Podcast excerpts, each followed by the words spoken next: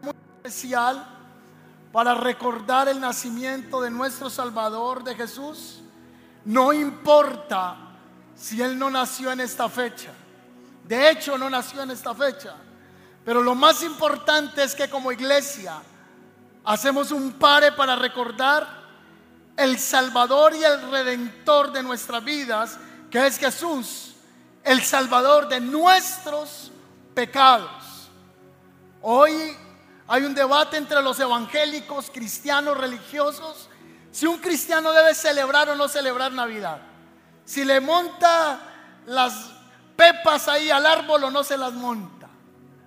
Hoy se están debatiendo si el árbol es pecado, si es del diablo, si no es del diablo. Y si pone el árbol, es un pagano. Hoy lo importante es que Jesús nació. Otros dicen que es la fiesta de Tamuz. Nosotros no estamos celebrando la fiesta de Tamuz. Nosotros estamos celebrando que hace dos mil años Dios envió a su Hijo a la tierra para perdonar nuestros pecados, para ser llevado y ser sacrificado en la cruz del Calvario. Hoy quiero hacer un pequeño recuento de qué estamos celebrando. Todo empieza en Génesis, cuando el Creador, Él en su reino lo entrega a Adán, su administrador, la primera creación. Por estos 20 minutos que voy a estar enseñando, pido que todos estemos ahí en los puestos, que se aguante las ganas de orinar por 20 minutos, a no ser que sufra de la próstata. Vaya al baño. Que tenga incontinencia, vaya al baño. De lo contrario, esté ahí quieto. Si tiene sed, aguante 20 minutos. Así que el Eterno le entregó a Adán, el primer hombre creado, todo el jardín para que lo administrara. Génesis 2.15, el Señor Dios puso al hombre en el jardín del Edén para que se ocupara de él y lo cuidara, pero el Señor Dios le advirtió, puedes comer libremente del fruto de cualquier árbol de huerto, excepto del árbol del conocimiento del bien y del mal. Y si comes de su fruto, sin duda morirás. Esto se trata de un reino, un reino gobernado por el creador del cosmos. Y él, ese gobierno, pone una autoridad en un hombre para que la administre en esta tierra. Pero usted conoce el relato bíblico en Génesis 3.8 la caída del hombre. Dice que el Señor puso al hombre y por la tarde él se estaba paseando en el huerto y decía, Adán, Adán. Y Adán dice que se escondió porque tuvo miedo. Oí tu voz en el huerto y me escondí. ¿Qué pasó Adán y quién te enseñó a tener miedo? Es que la mujer que me diste me dio probar de la fruta prohibida. Así que el hombre cae en ese momento y le entrega el poder del reino, la autoridad a Satanás, representada en Génesis 3 en una serpiente, llamada en Apocalipsis la serpiente antigua. Cae el hombre y le entrega la autoridad. Así que en Génesis 3.15 encontramos el protoevangelio o la primer promesa bíblica, la primer promesa mesiánica Génesis 3:15. Y pondré hostilidad entre tú y la mujer, le está hablando a la serpiente, a Satanás, entre tu descendencia y la descendencia de ella. Su descendiente, hablando de que de la línea genealógica de Eva nacería un Mesías, que de ese descendiente iba a golpear a Satanás en la cabeza, que la serpiente le haría una herida leve en el calcañar, en el talón, pero una herida en el talón no es peligrosa. Una herida en la cabeza sí. Así que tú le vas a herir en el calcañar, le digo a Satanás, cuando iba a ser llevado a la cruz del Calvario. Pero cuando Él resucite, te va a hacer una herida en la cabeza, una herida de muerte. Ahí está en Génesis 3:15. Es la primera promesa de redención para recuperar lo que el hombre había entregado. Así que la Biblia comienza a hablar cantidad de pasajes que no puedo tocar hoy, pero quiero solo tomar Génesis 49, 10. Se hace referencia del nacimiento de un rey, de un Mesías que vendría a tomar lo que el hombre entregó. Esto se trata de un reino. Esto se trata de un poder entregado, de una legalidad entregada a Satanás. Entonces Jesús lo que viene es para recuperar lo que se había perdido. Esto se trata de un reino. ¿Cuántos me siguen hasta el momento? Génesis 49, 10 dice, el cetro no se apartará de Judá. Está hablando de autoridad, los cetros lo traen los reyes. Ni la vara del mando de sus descendientes hasta que venga a quien le pertenece aquel a quien todas las naciones honrarán. Sígame acá. Él está diciendo, de Judá va a venir un Salvador, va a levantarse un rey que va a tomar lo que se había perdido, porque el reino no le pertenece a Satanás, sino que el reino le pertenece al Hijo de Dios. ¿Cuántos dicen amén a eso? Esa es la promesa, Génesis 49, 10. Así que viene la promesa de Emmanuel. Diga conmigo, Emmanuel. Dígalo otra vez, Emmanuel. Estuvo bien el intento. Vamos a hacerlo otra vez. Diga conmigo, Emmanuel. Vamos a hacerlo así. Los de este lado digan, Emmanuel. Los de esta esquina digan, Dios con nosotros.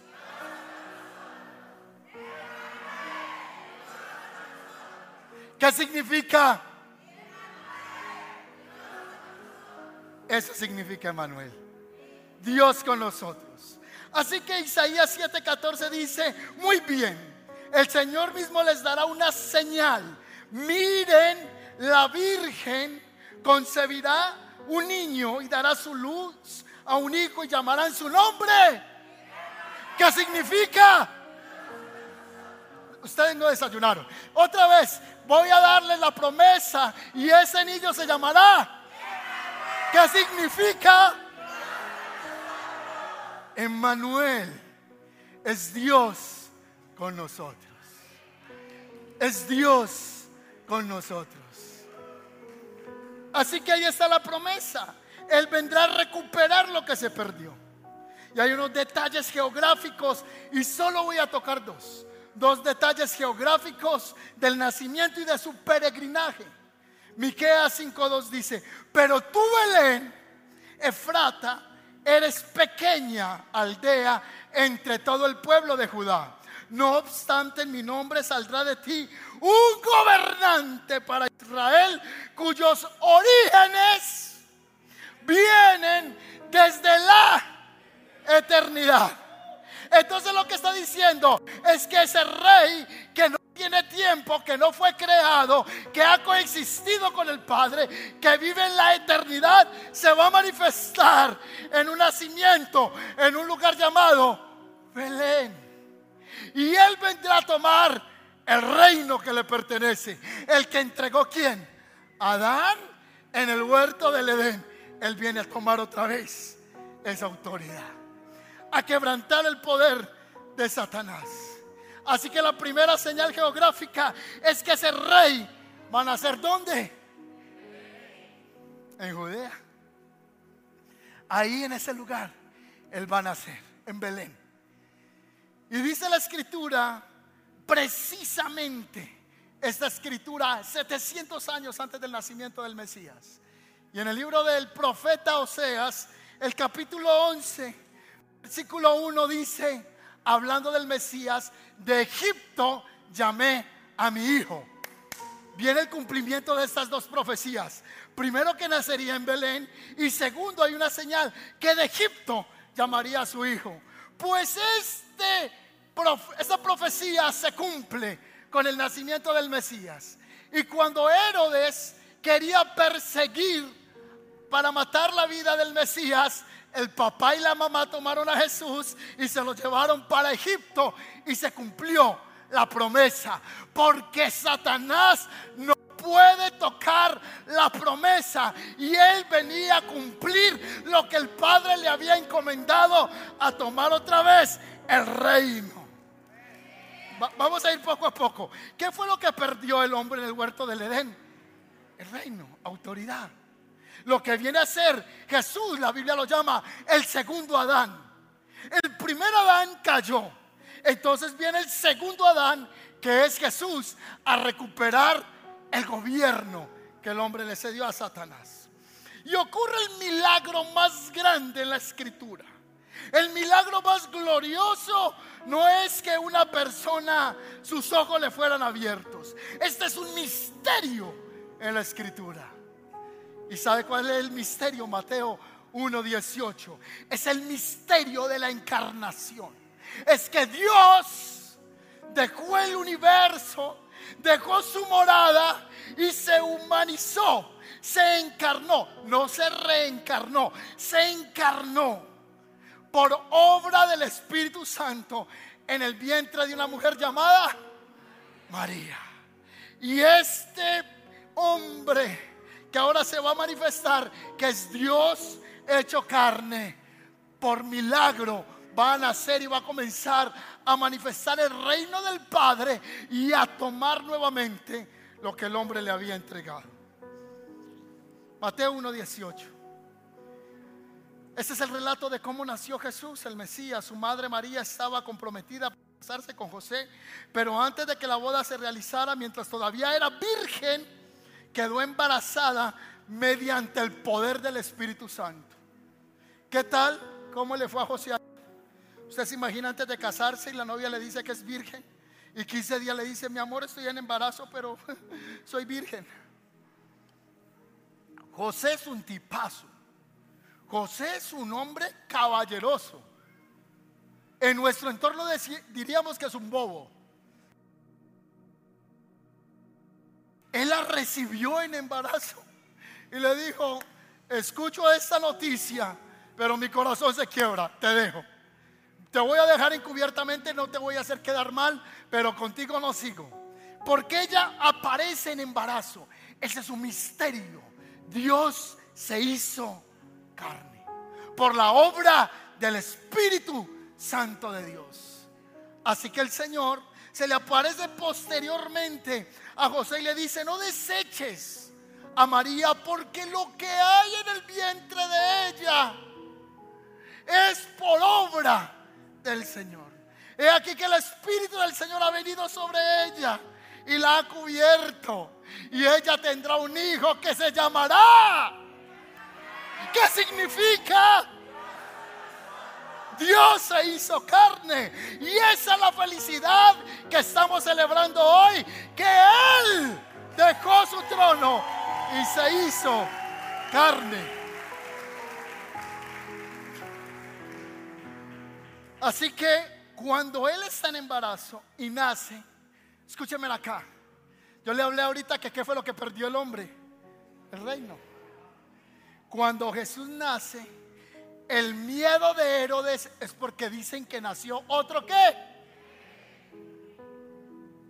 Y él porque le tiene miedo a alguien que está diciendo que es un rey, porque él vino a recuperar y vino a confrontar el reino de las tinieblas. Vino a confrontar el reino de Herodes. Vino a confrontar la religiosidad de la época el reino de Cristo ahora se estaba estableciendo sobre la religión de los fariseos, se estaba estableciendo sobre el reino de Herodes el Grande, se estaba estableciendo sobre todo nombre en un lugar humilde.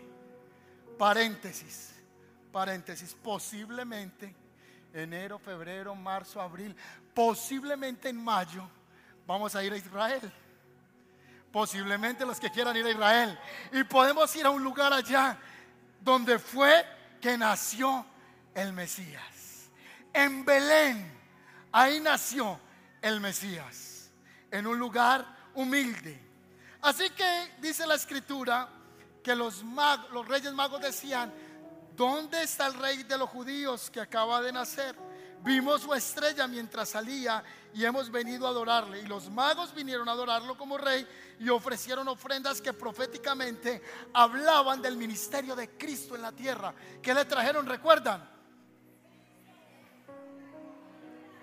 Muy bien. Trajeron número uno oro, que habla de su divinidad y habla de rey.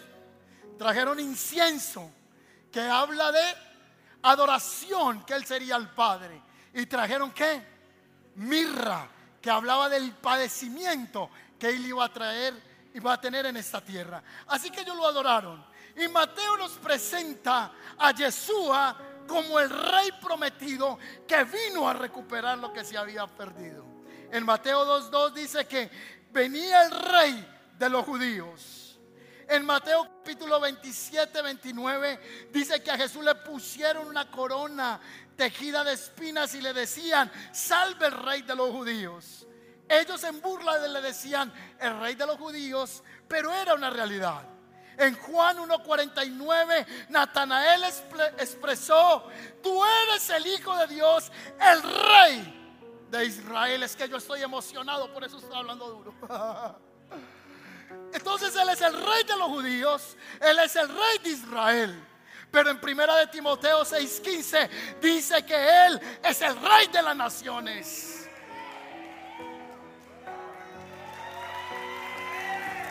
En Apocalipsis 1.5 dice que Jesucristo es el testigo fiel, el primogénito de los muertos, el soberano de los reyes de la tierra, aquel que nos ama y nos libertó de nuestros pecados con su sangre cuando fue a la cruz del Calvario. Él murió para rescatar lo que se había perdido. Él nace. Es el terror de Satanás. Porque Él está escuchando que lo están llamando el Mesías prometido. Que Isaías 7:14 se está cumpliendo en Él. Que Isaías 9:6 se está cumpliendo en Él. Que las profetas que hablaron de Él como Seas, Daniel, se está cumpliendo en Yeshua. Pero cuando Él va a la cruz, en ese momento Satanás está en uno de esos lugares cerca a la cruz y se está riendo. ¡Ah! ¡Maté! El Hijo de Dios. Le hice la herida. Pero lo que Satanás no se imaginó es que al tercer día Jesucristo resucitó entre los muertos y le estripó la cabeza. En la cruz, Satanás le iría en el calcañar. Pero cuando él resucitó,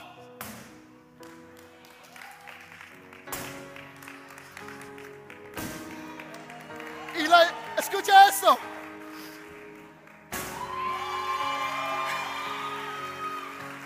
Y ahora dice la escritura que todo poder el Señor se lo dio a Cristo y que Cristo se lo dio a la iglesia. ¿Y qué era la iglesia?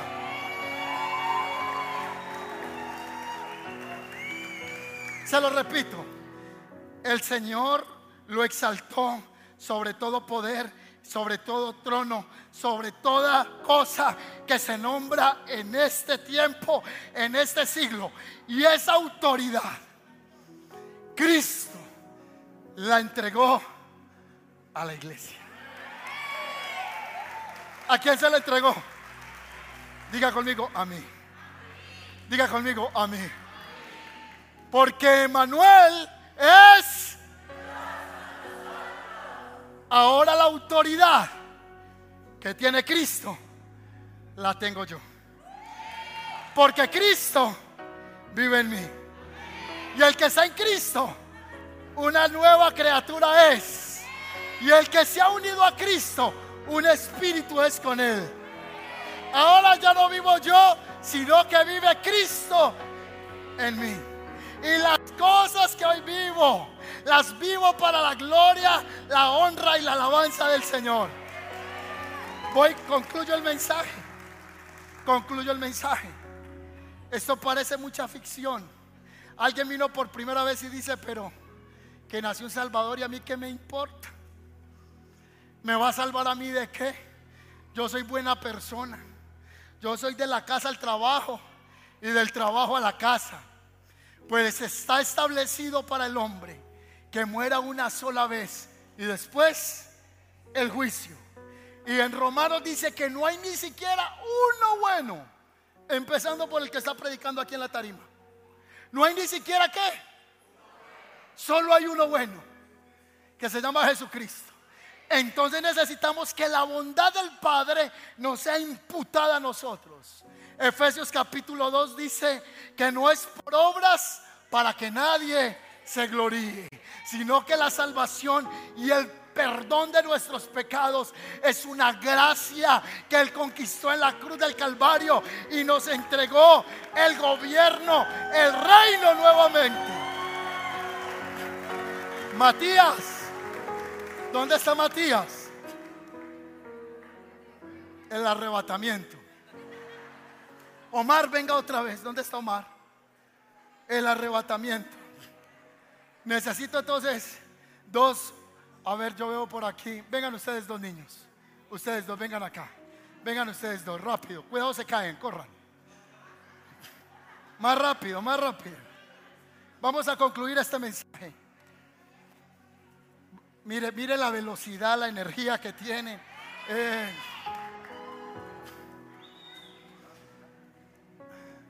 ¿Cómo estamos? Muy bien. El primer Adán, venga usted hermano, rápido. Él va a ser el papel del Padre. Y el Padre es el Rey del universo. Amén. Entonces el Padre le delegó autoridad a Adán. Y le dijo, Adán, cuida todo lo que le entrego. Administralo muy bien. Ya sabe. Así dice el que el padre le dijo, ya sabe. Ojo, dele la autoridad. Él tenía la autoridad. Pero llegó Satanás. Lo cubrimos con la sangre de Cristo. Es una obra de teatro. Amén. Y él dice, ay, ¿por qué Satanás? ¿Por qué me dieron ese papel? y no quiero debutar en ese papel. Y llegó Satanás y lo engañó como una serpiente.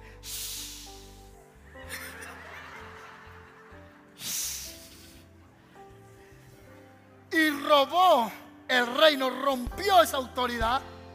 Y ahora el hombre le pertenecía a quién? A Satanás. Era cautivo de sus pecados. Era conducido por la carne. Era gobernado por la autoridad que él ahora le cedió a él. Pero el Padre, en su amor infinito, ya tenía preestablecido antes de la fundación del mundo que él iba a volver a rescatar lo que se había perdido. Entonces él envió a su hijo, mándeme, envió a su hijo. Y en la cruz del Calvario le estripó la cabeza a Satanás. Y hoy Él ahora vive en nosotros.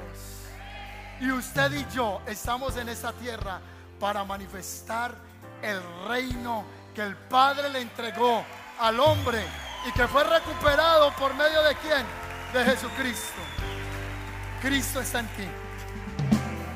Cristo está en ti. Diga conmigo. Retroceda. Diga conmigo. Muy bien. ¿Cómo es la palabra que hicimos ahorita? Diga conmigo. Hoy recordamos que Jesús venció sobre Satanás. Si hay cosas que el diablo venga aquí, hermano, se ha cubierto con la sangre de Cristo. Si el enemigo lo quiere atacar a usted, ataque al hermano, pero no, no lo puede tocar, porque no lo puede tocar.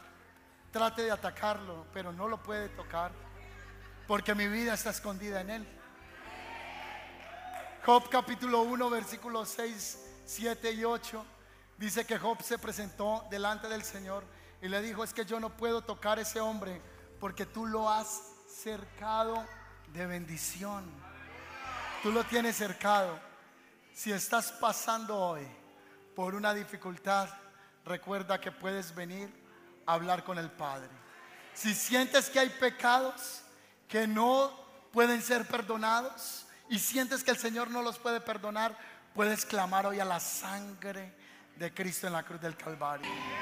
Hoy Emanuel quiere gobernar nuestras vidas, porque el día se acerca y Él está próximo a aparecer en un caballo blanco y en su muslo dice justo y verdadero, Rey de reyes y Señor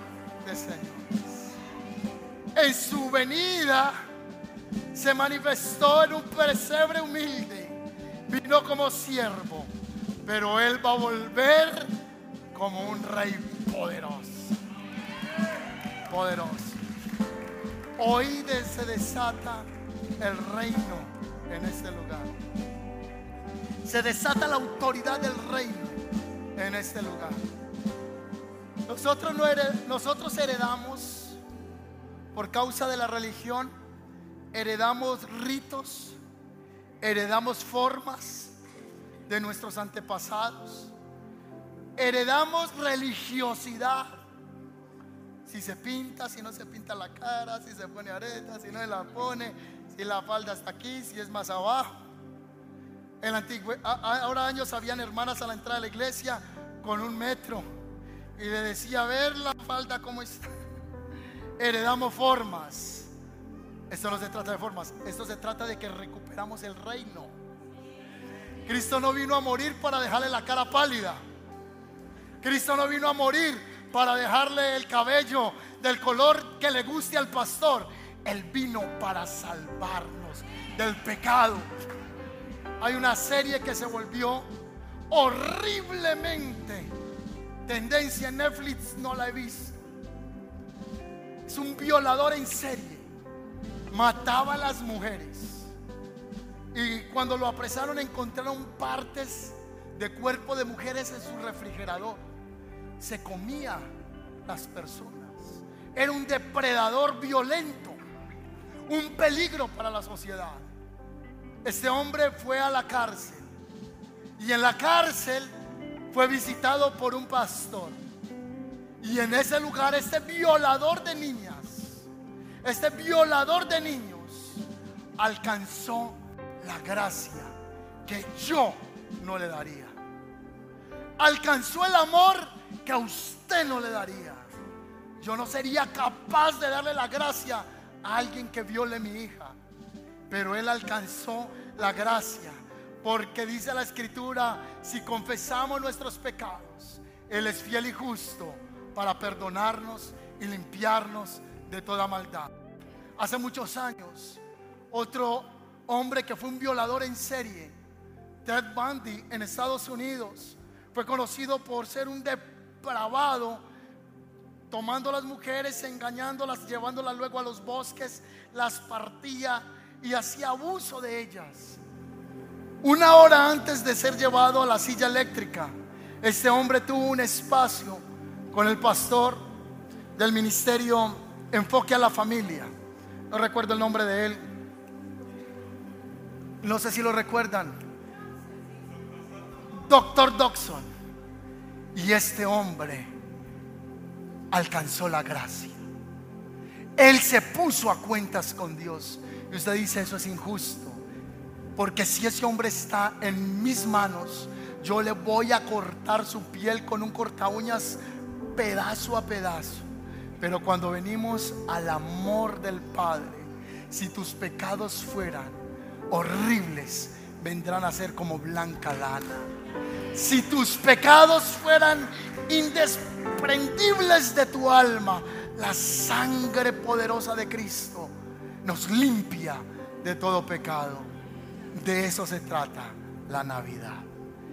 Del amor del Padre. Porque de tal manera amó Dios al mundo que dio a su Hijo unigénito para que todo aquel que en él crea no se pierda, mas tenga la vida eterna. ¿Alguien puede clamar a Jesús esta noche? ¿Alguien puede clamar a Él y decirle, Señor, yo te abro las puertas de mi corazón? Toma la autoridad de mi ser. Hoy yo he aprendido en esta palabra que esto se trata de un reino perdido y que tú viniste a la tierra a recuperar la autoridad que se perdió en el huerto del Edén. Y yo hoy no quiero estar bajo la autoridad de las tinieblas. Hoy yo quiero estar bajo la autoridad de Jesús Hamashiach, Jesús el Mesías. Hoy, Señor, te pido que tu reino entre en mi corazón.